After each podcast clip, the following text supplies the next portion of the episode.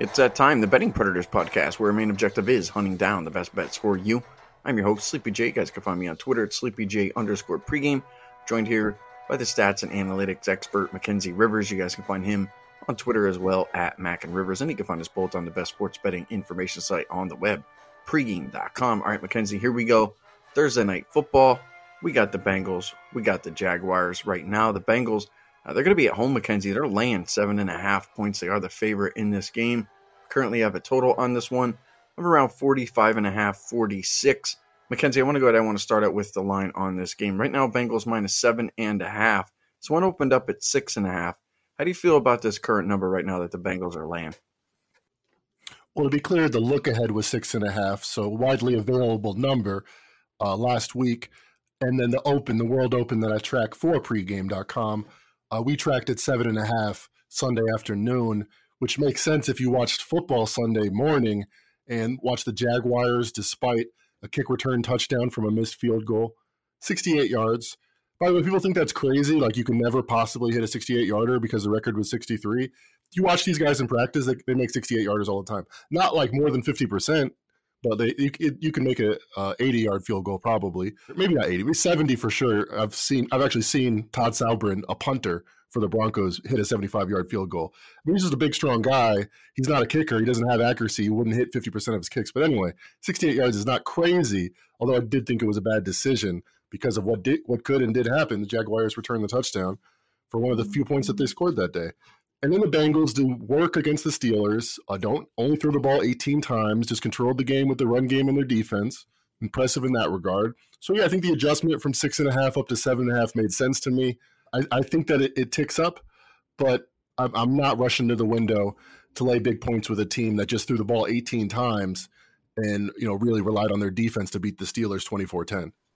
I think you mentioned two things there, Mackenzie, that we have to talk about. You said that the Bengals relied on their rushing game and the Bengals relied on their defense. How long has it been since they've been able to rely on those two things and not their quarterback and their wide receiver core?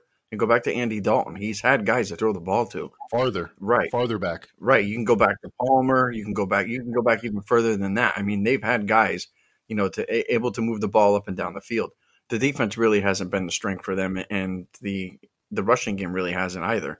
I mean, you got to go all the way back to like Rudi Johnson kind of days, you know, to find a, a, a competent running back. So the fact that they have a running game, the fact that they have a defense right now that I believe that they can rely on, it's not that I'm rushing to the window either, but I do believe that we can go ahead and use the Bengals in, in certain types of wagers, you know, this particular week, whether it would be, you know, a teaser, play them on the money line, maybe use them in a survivor pool. I mean, there's a lot of things you could do with the Bengals this week. I don't think seven and a half is a number you know, typically that we like to go ahead and lay. But why don't we talk about the defense for a little bit there, Mackenzie? Because I think that's one thing that we have to kind of figure out with this Bengals team is the defense for real. Because I feel like they are a little bit better than they were last year. I mean, they were ranked, I want to say they're ranked like sixth right now in rushing defense, giving up around 78 yards per game. That's really good. And they're going to go up against a team who the Jaguars have been known, at least the last couple years, to try to rely a little bit on that rushing attack because their quarterback position, you know, really hasn't been that good. I'm not necessarily sure where their passing defense is at. My guess is probably somewhere mid pack, and that's good. I mean, the Bengals came into this season, Mackenzie, as one of the teams who had a defense that wasn't very good. It was one of the problems for that team. And if they are upgraded on that side of the ball, that really worries me for Jacksonville, who I believe right now, Mackenzie, and you could correct me if I'm wrong, that they have probably maybe one of the top three lowest scoring offenses in the league. So it sounds like you're looking, Mackenzie, right now, maybe at some Bengals defensive stats. Is there anything that you see in front of you that kind of you know perks your ears up a little bit? Yeah, looking at EPA, sixth overall EPA per play in the league on defense. Both good in both the run and the pass. You mentioned their their passing defense, ninth. That's pretty solid. I mean, some of it has to do with going up against the Bears, but Andy Dalton put up numbers in the first, you know, three quarters of that game, and then Roethlisberger. That's that's a question mark right now. So I was surprised to see that their defense is decent, sixth in the league. The Jaguars, the opposite, 29th overall by EPA on defense, and second to last when it comes to EPA against the pass, defending it. So Impressive, impressive stuff by the Bengals. So I was listening to Locked On Jaguars, and I listened to both for this podcast, Locked On Jaguars and Locked On Bengals. I'll just say I'd recommend the Locked On Jaguars uh, as content to listen to. And the guy that was hosting it, Tony Wiggins, he's he just asked the question: Why are the Jaguars zero oh and three and the Bengals two and one? Like just point blank. Like they both have a young QB that should start in the NFL, should be starting caliber in the NFL. All reports coming into the season said they both had a bad defense last year, and they both, uh, yeah, they both have skill position players. You, you, the receivers and the running backs both very good for for both teams. Maybe Joe Mixon's better than James Robinson, but I don't think by a large amount. Neither does he. And he said it's just because the coaching and the and the mentality that they're signing tight ends to to play. Didn't this team sign a huge free free agent tight end name called Tim Tebow and cut him? And now they're still now they still need to bring in more tight ends to like see who can fit into the system. He said it was just a big tryout, and that made a lot of sense to me with the way. I mean, just think about how frustrated Urban Meyer is right now with his players. He's like releasing guys, trading guys, signing random free agents that they had all summer to look at. So that's why you mentioned Survivor. I think I really want to use this podcast as a sounding board because is there a reason why I don't call your friend and mine, Dan Rivera, and say, hey, let's do this Survivor podcast early this week. Let's get the Bengals on Thursday. We're not going to want to use them again. So let's just rip it and go because I don't see the Jaguars with, with the chaos going on going up to Cincinnati and beating them on Thursday, short week. I mentioned this on Dan My Pod, which isn't really a podcast because it doesn't go to iTunes or send anywhere, but it's on SoundCloud. You can find it on my Twitter.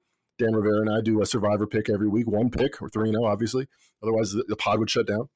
But, but, but why, why not? I mean, uh, I was mentioning this on Thursday. Yeah, I was saying 61 and 9 straight up if you're just a six point favorite or better on Thursday. Thursday's favorites win. If you're an eight point favorite, 42 and 4 straight up. On a short week, I don't see the Jaguars rallying the troops and beating a fully prepped at home Bengals team, who, by the by the by, if you bet on them on the money line, every primetime game, they're known as a primetime game, primetime uh, uh, loser. They're, they're, they have a terrible straight up record. You're actually profitable. It's been such a shocker that the Bengals could win on primetime that you're actually profitable since 2007, I believe, uh, when I pulled it up. Betting on the money line on the Bengals every single time. So they actually, against expectations, and they also have a winning record against the spread. Against expectations, the Bengals actually not a primetime uh, Lilliputian they're actually all right. They're actually a decent team. So that that keeps me away from not from that using that excuse not to pick the Bengals in Survivor. I'm definitely considering it. What, what do you think? I mean, they could lose. It's possible. It's it's not like they're a juggernaut. I think the first thing you have to think about, Mackenzie, is the motivation for the team that's going in there, and if the Jaguars are going to be more motivated than the Bengals, because I think typically that's when you like when you get like these bad teams, and that's something that you know I always alert people to is are they as bad as their 0 3 record indicates? Should they be 0 3? You know, should they be, you know, 3 and 0 or, or 1 and 2 or 2 and 1 or whatever? Are the Jaguars a 0 3 football team?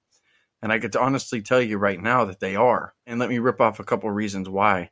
Number one, their defense is allowing like 30 points per game. That's one of the reasons, Mackenzie, why they, why they're not winning. That's one of the reasons why on that Jacksonville podcast, you know, to answer that guy's question, what's the difference between the Bengals and the Jaguars? Well, to me, it's the defense.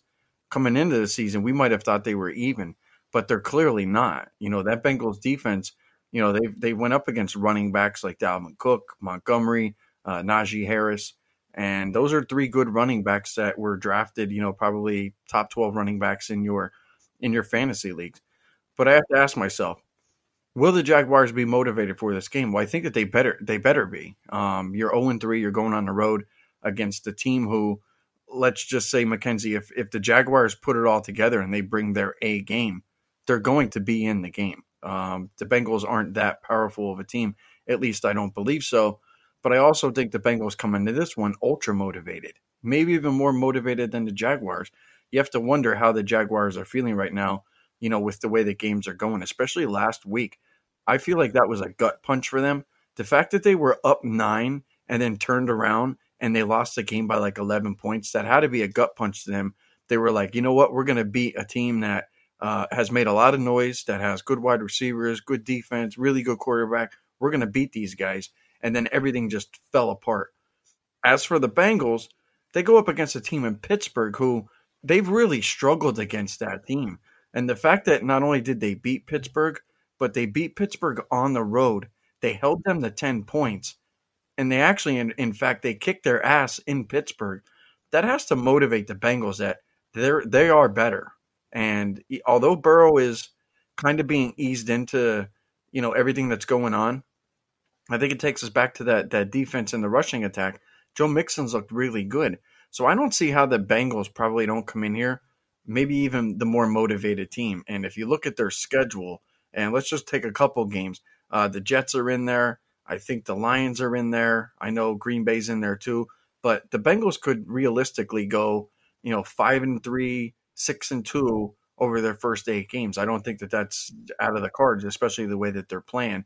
Motivation, something that you have to measure first. So as I'm just talking through this, Mackenzie, how are you feeling about the motivation right now for both teams? Because I think that that's where everything has to start. That's what's going to set the tone.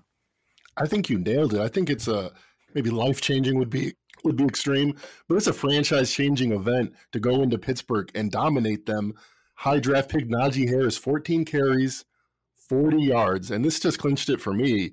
Bengals second against the run by EPA. It's funny. I looked at every uh, stat but that. The Jaguars are a team that doesn't want Trevor Lawrence dropping back every single time. He's historically inaccurate. By the way, as are fellow rookies Zach Wilson and Justin Fields, if you go by completion versus expectation. But they ran 29 times against the Cardinals for 5.5 and scored 19 points. If they run 29 times, or they probably won't be able to, they run 20 times for three yards a carry like they did against Najee Harris, they're going to get dominated. They, they're going to lose. I mean, I think they'll lose by, by margin, but they, they will – have a very hard time winning in Cincinnati against that rush defense that has to be thrilled. Like they just, you know, I mean, there could be a letdown. I don't think so with a young team like this that's never good to dominate the line of scrimmage against the Steelers. It's got to feel great. I think it's going to be super hard too, considering the fact that the Jacksonville Jaguars are, are the worst team in the league when it comes to turnovers. They're minus eight in turnovers right now. The Bengals are what are they even or minus one in turnovers? But I don't, I don't, I don't see how you can go on the road with that particular defense against a team that's motivated. And if you turn the ball over like they did last week, more than likely this could turn into a buzzsaw type of thing here, Mackenzie. I made my line minus nine, and I feel that that's the line that I would feel the most comfortable with to not want to bet the game. Now, even at seven and a half, I typically don't like laying seven and a half, especially in primetime games. I believe my own conspiracy theory on why I particularly don't like betting favorites. A lot of us believe you. A lot of us agree. We won't, we, we don't have to get into it. right, but, but so so I'm not the only one. But why even lay seven and a half? Why not just use them in a teaser, get them down to minus one? If they lose, well, then they lose, and and there's there's there's nothing you could really do about that. But you know, the back door could be open in this particular game because do we know if the Bengals defense is for real? And at some point, I think you would agree with me, Mackenzie, that the Jaguars offense is due to kind of wake up. I mean, yeah, yeah, they have a decent offense. I mean, Robinson's there, Shenault's there, DJ Chark, they got Jones, uh, Lawrence, and, and I'll give credit, you know, where credit's due to Lawrence. He looks like he could be a leader. I saw him last week. He made a couple throws. Some of his guys made some impressive catches uh, to help him out and there there seems like there's a little bit of you know leadership and some uh, some teamwork that's going on. So I don't want to just throw the guy in the trash. I mean, I I think he'll be okay, but you know, there's a lot of things that need to work out for Jacksonville, whether it's the coaching, the defense, the offensive line. Um, that that's a question too, Mackenzie. Could we look into that really quick because that was one of the reasons why I was going to consider going ahead and using the Bengals in a couple other areas, but I was more or less looking at the at the Bengals uh, rushing attack, and I was looking at the Jacksonville rushing attack. Where is the Jacksonville Jaguars offensive line, you know, as of right now this season? Because I have a feeling right now that the Bengals defensive line is actually is actually good. I think they're actually really good. I don't want to say really, really good, but I think they're really good compared to last year. And if that Jacksonville Jaguars offensive line is giving up sacks, um, they're not allowing James Robinson to run, then I would think that the Bengals win here at home in the trenches. And it's just another, you know, another tick mark in favor of the Bengals. So I don't know what you're seeing right now uh, with that Jacksonville Jaguars offensive line. But uh, is there anything that raises any concerns, any red flags? Huh. The Bengals do have the 28th pass blocking grade by Pro Football Focus. Jaguars 17th.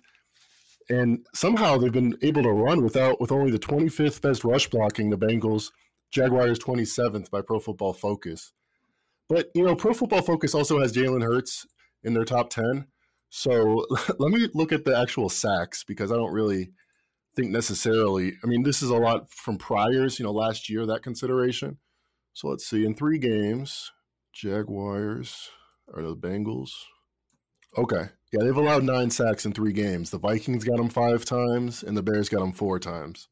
But against the Steelers, you know, last year at least, one of the best rushing, rushing, uh, pass rushing attacks in the game, and with T.J. Watt, zero sacks, zero sacks against the Steelers. So that that's in their favor. So what I'm thinking about doing here, Mackenzie, and I don't know if you'll agree with this, but I do want to talk through this for a minute because I feel like this is a potential, uh, maybe best bet prop that I'll give out. Like if I'm going to give something out, I want to give something out that I feel really strong about. For sure. And although I, I feel strong that the Bengals are going to win the game, not necessarily sure if they'll cover, but I feel like with what I've seen with Joe Burrow for his first three games is that they're bringing him along extremely slow. And in order for them to get ramped up, they need to get him going. And with the wide receiver core that he has, with the way the defense has been playing, you can go out there and you can afford to let Joe Burrow just to go out there and let him let it rip. Maybe he turns it over, maybe he gets sacked, but they probably feel like if there's a, an opportunity for us to let Burrow go out there, get comfortable, uh, you know, get his mind right, get his game right, this has to be the game. Do they need Joe Mixon to go ahead and run the ball? Yeah, sure. I mean, they're going to use him every every now and again. But the way that that Jacksonville Jaguars defense is, and I don't know if this is something you can look up, Mackenzie. I'm curious how many plays teams have run against that defense. And if they could get, you know, maybe the Bengals, you know, running 70 plays in this game, don't be shocked if we see Burrow throw it, you know, 30, 35 times in this game just to get him comfortable. One of the props I'm looking at, and I believe a lot of it has to do with you know, Joe Burrow's probably his last two games. He threw for 207 yards and he threw for 172 yards in his last two games. Right now, his quarterback prop for passing yards is at 242 and a half. Now, look, I, I understand that that it's it's Joe Burrow and he hasn't looked good, but this is, these are the times where you want to buy low in a particular situation that either he's going to throw a lot because he needs to, or there's a reason why you believe that he may throw a lot because he needs to. And I believe it's kind of, you know, what I just laid out. So I don't see any reason why the Bengals don't come out here throwing with Burrow and continuously probably trying to do that until the game is probably out of reach. I like it a lot. To answer your question, 69 plays per game against the Jaguars, been unable to get off the field. That would be fourth in the league. The, so the team that faces the Jaguars is fourth in the league in plays per game again, Jaguars can't get off the field early. That's why they're trading quarters, signing tight ends off the street. They don't necessarily know what they're doing at the moment. It's funny too because Trevor Lawrence is actually lined five yards higher than Joe Burrow right now, and I don't believe Joe Burrow's accuracy is as bad as Trevor Lawrence. I mean, Joe Burrow's accuracy, although he hasn't thrown a ton, uh, he's thrown what 74, 63, 77 his completion percentage over three games. So uh, I don't believe Burrow's going to have much problem here, probably completing passes. I believe it's, I believe they probably think that they need to go ahead and, and really push him, you know, to go ahead and, and, get them to that next level, whether it be mentally, physically, uh, anything. Um, but I could honestly see Burrow having a monster game here. And then there's a lot of conversation about, you know, how bad's Big Ben and, and how good is Burrow right now? How good are the Bengals right now? Uh, three and one, you know, leading the division you know what's going on, da da da da da, and then it's it's a feel good story for a team that um, is going to have you know a couple easy games over the next couple weeks, and then they're going to end up hitting uh, you know they they got a rough stretch you know, and I think that that's what they want to avoid.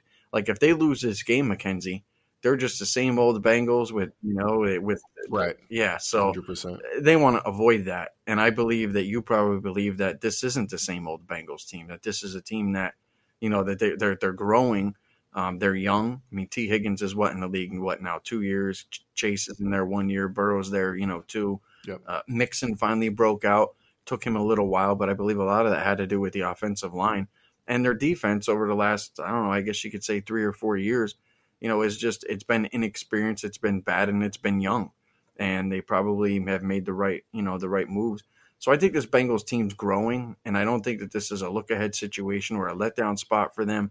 I know Pittsburgh's a big win, but if you lose this game, you become the same old Bengals, and last week could have just been a fluke. I don't think they want to think that. I think they want to think that we are far better than anybody thought we were, and uh, and we're working. You know, we're working extremely hard to go ahead and, and prove that. So I can't get to the Jaguars here at any number, Mackenzie. Honestly, I don't think I would even take them at two touchdowns because I think there's a chance that they could get blown out if they start getting down on themselves in this game. Maybe Burrow goes out there and he gets on fire. Maybe there's some turnovers, some sacks, and it starts getting away from him. I just wonder how much fight the Jaguars have. And I think this is something that we should probably look up. Where you were talking about, oh, they're trying out tight ends and this, that, and the other. You know, was there ever an agreement, you know, going into the season, like, look, this is a two year build? Kind of like Jon Gruden. Like when Jon Gruden went to the Raiders, it was, uh, I believe it was understood, at least from everything that I heard, you know, in the reports, it was like, you're okay here, dude. Like, you're all right the next five years. Get us to Vegas, get the team together, get the fan base going. No matter what happens, you're our guy. And I haven't really heard that with with Urban Meyer, but I wonder if that's kind of you know the the mentality right now with that team is that no matter what happens, because you're saying like he's letting people go, he's trying to get this, he's trying to get that. Like that gives me kind of the sense that it's either panic button or they actually said here you know here's how much leash you have, dude. So I don't know if you heard anything about that, but just looking it up right now, it's very interesting. I mean, most coaches' contracts are, are semi uh, confidential, but they get out. Urban Meyer's it says like top sentence, undisclosed contract. That tells me he probably does have some leash, and they don't want to say, yeah, if we if we fired him for any reason, we owed him forty million over the next five years or something.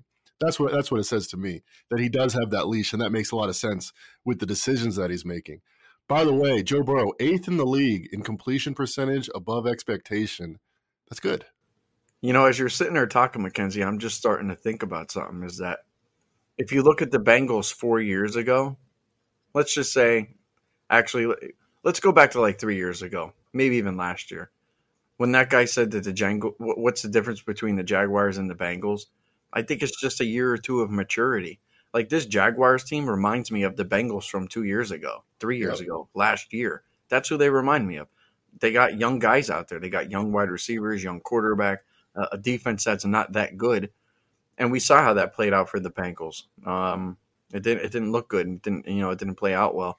You came to the exact same conclusion that the Locked On Jaguars guy did. That the coaches are, are more experienced in the NFL. So it's funny to say about Urban Meyer, but he's he's not. He's young in the league, and he's going to need time. I mean, that dude's got an amazing football mind.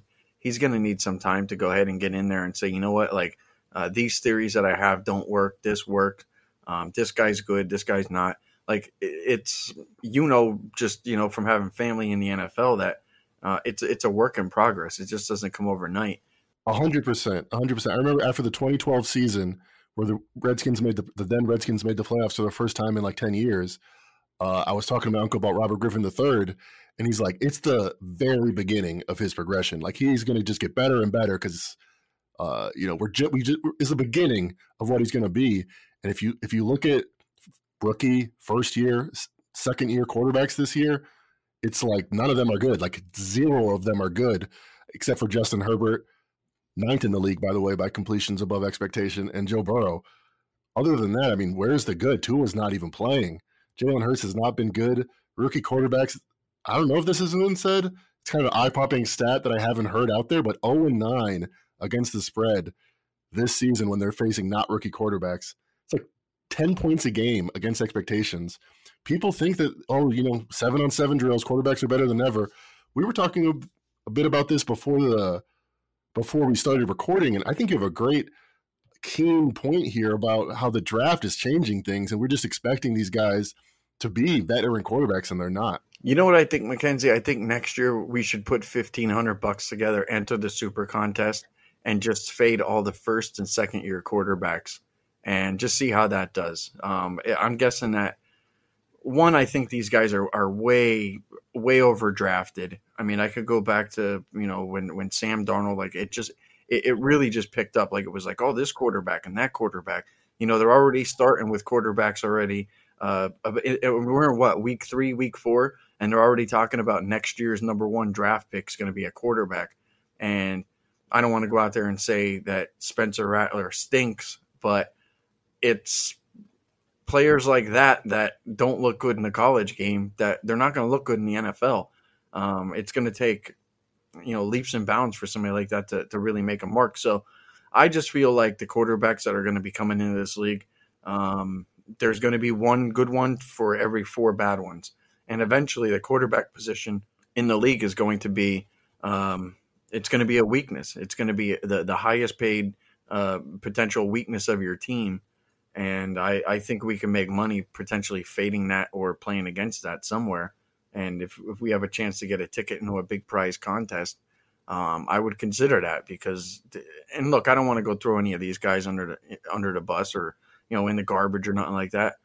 You made a good point. They they have to grow, but it takes time. And the expectations in today's world, you know, it's a TikTok world.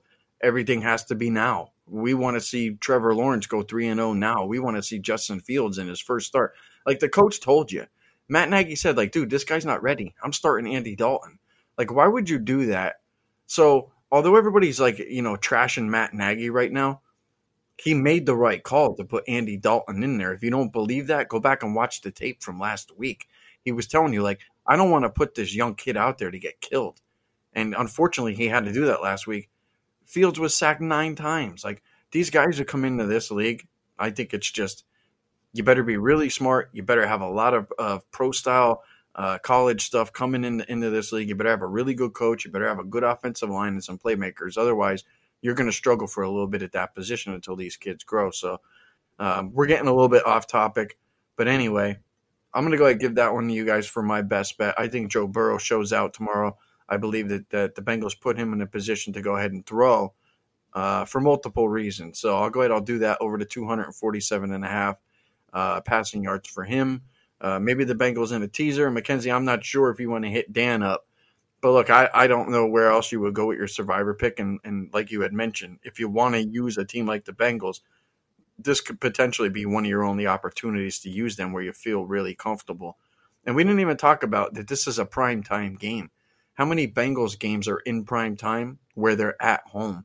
You don't get many of them. And coming off of the Steelers, coming off of a, uh, you know, it's, it's been two weeks. Actually, it's been three weeks now since the Bengals have been home. No, they want to come home and, and you know see their fans and go, yeah, we haven't been here in a couple weeks, you know, and we just beat the Steelers. Like, where where's the praise at? We're gonna go beat these bums for you tonight. We're gonna be three and one, and all's gonna be well. And Burrow's gonna have a good game, and that's kind of how I feel. It's it's another uh, circle the wagons kind of blood in the water type of game uh, for me there, Mackenzie. That's kind of what what I'm thinking. You got anything to wrap up the podcast? The Bengals are going to be like, "Love me nice, fans. Come on." I mean, we just beat the freaking Steelers. This is prime time. We're about to win. Yeah, I do like the Bengals uh, to win. I am going to call Dan and do the Survivor podcast. Knock it out right now. Also, my best bet, like last week, which by the way, we're you know two and zero oh again. You know, second week in a row I, like my best bet last week. I'm going to go a teaser, get the Bengals down to one and a half, and the Chiefs. I do not believe will lose to Jalen Hurts and the Philadelphia Eagles. So that will be my best bet for the pot. I can do. Uh, I could probably do another podcast on the Eagles there, Mackenzie. I don't know if you saw the email that I sent to you today, but um, I missed it. I, I saw. I saw the email, but I didn't read it. What did it say? I worry about the Eagles, man, with their size. I went and I looked, and, and Jalen Hurts is six foot one. They have four wide receivers. They have Quez Watkins. They have Greg Ward. They have DeVonta Smith, and then they have um, Jalen Reagor. They're like 5'11", 5'11", 6 foot, 6 foot. There's not a guy, a wide receiver that's over 6 foot. And you have a quarterback that's six one, trying to see over a line that has guys that are on uh, that are six six and six eight.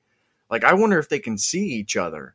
And one of the things I noticed, you know, just going back and, and watching the Eagles games, because I watch every play of every Eagles game because I'm pretty much forced to, because my buddy's a diehard and we watch football together every weekend. He's like, I don't understand why Jalen Hurts is constantly throwing the ball behind the receivers. And I'm like, well, let's look at it. And I started looking. I'm like, it looks to me, man, like he's just he these guys are too fast for him and he's behind. And I start thinking, I'm like, I don't even think he can see these guys. And by the time he sees them, he's throwing it and they're already zipping past him and he's always behind. So I worry about that. And I don't know if, if that's something that the Eagles have looked into, but you always hear about, you know, guys that are big like DK Metcalf, you know, like if, if you're going to have a, a, a extremely small wide receiver corps, it'd probably be wise to not have an extremely small quarterback uh, in front of a line that has some, you know, pretty big guys there. I mean, they need to be able to see each other. But that's a podcast for another day, Mackenzie. With that said, um, I don't see any props yet for Philadelphia, but I will recommend this play, and I'm pretty good at giving plays, uh, you know, out a week ahead. Maybe look at Jalen Hurts scrambling and rushing yardage for this week. I know it hasn't been good the last couple, but that's what we want to do. We want to buy as low as possible and find ourselves in a situation to where uh, you're going to get maybe a quarterback to run because his offensive line's banged up and you know maybe he is struggling to see those receivers. So uh, take a look at that. But that's it. I'm gonna let Mackenzie go. He's got another podcast to do. Uh, I got a bunch of stuff to do. We'll be putting our college football uh, podcast out for uh, RJ's dream preview. I got to go ahead and do that. So uh, a lot of work to go ahead and get done tonight. But with that said, you guys know where to find myself and Mackenzie on Twitter at SleepyJ underscore pregame at Mac and Rivers. And you guys can find us both on the best sports betting information site on the web, pregame.com. With that said, I'd like to wish you guys all the best of luck on Thursday night. Enjoy the game.